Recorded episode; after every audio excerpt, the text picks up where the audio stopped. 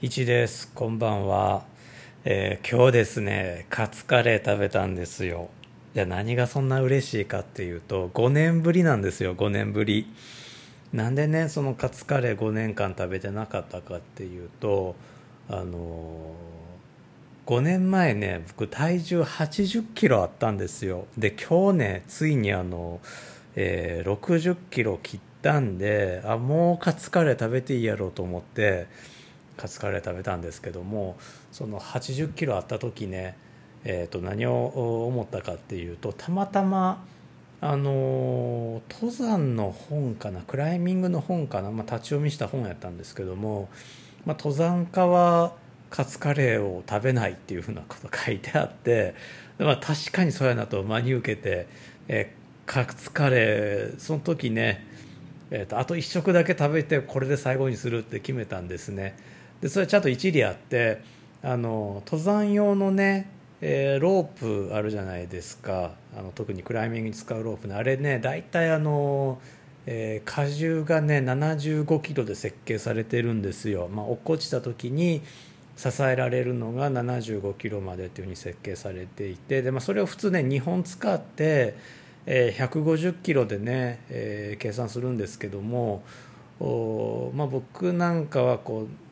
何こう緊急事態とかで一本で体支えられるようにしときたいなと思って、まあ、そうすると、まあ、全部で75キロなんで、まあ、荷物とかね服とかあ靴とかね考えると、ま、10キロぐらいクリアランス見て、ま、体重65キロっていうのがね目標かなと思って、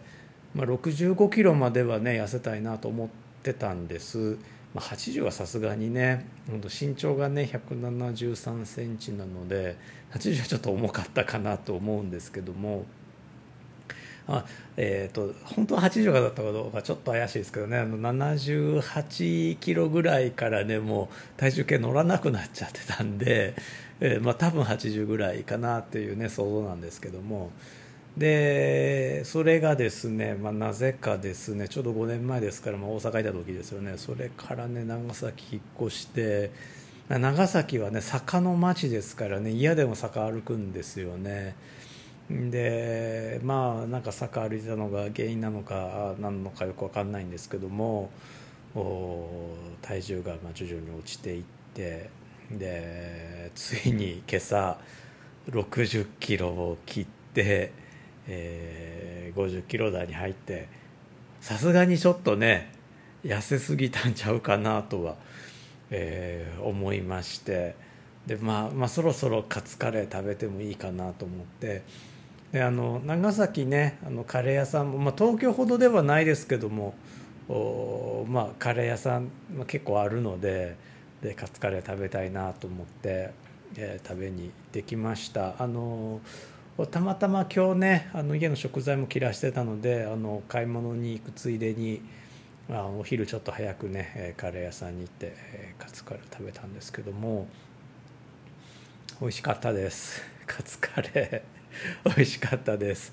あのまあねあのトルコライスはね、まあ、実質カツカレーなんですけどあれはカツカレーじゃないということでトルコライスはね OK というふうにね自分でルール決めてたんですけども、まあ、リアルカツカレーはあの本当5年ぶりでした。いやこれはねあの日本のね魔改造文化の一つですよね、まあ、カツもね日本の料理ですしね今や。でカレーも日本風のカレーですしそれが曲がったりしてね悪魔合体してねカツカレーというとんでもない食べ方を生み出したわけですけども。まあおすすめ、です。あの登山家の方以外はねおすすめ。で僕もまあ正直言ってまあ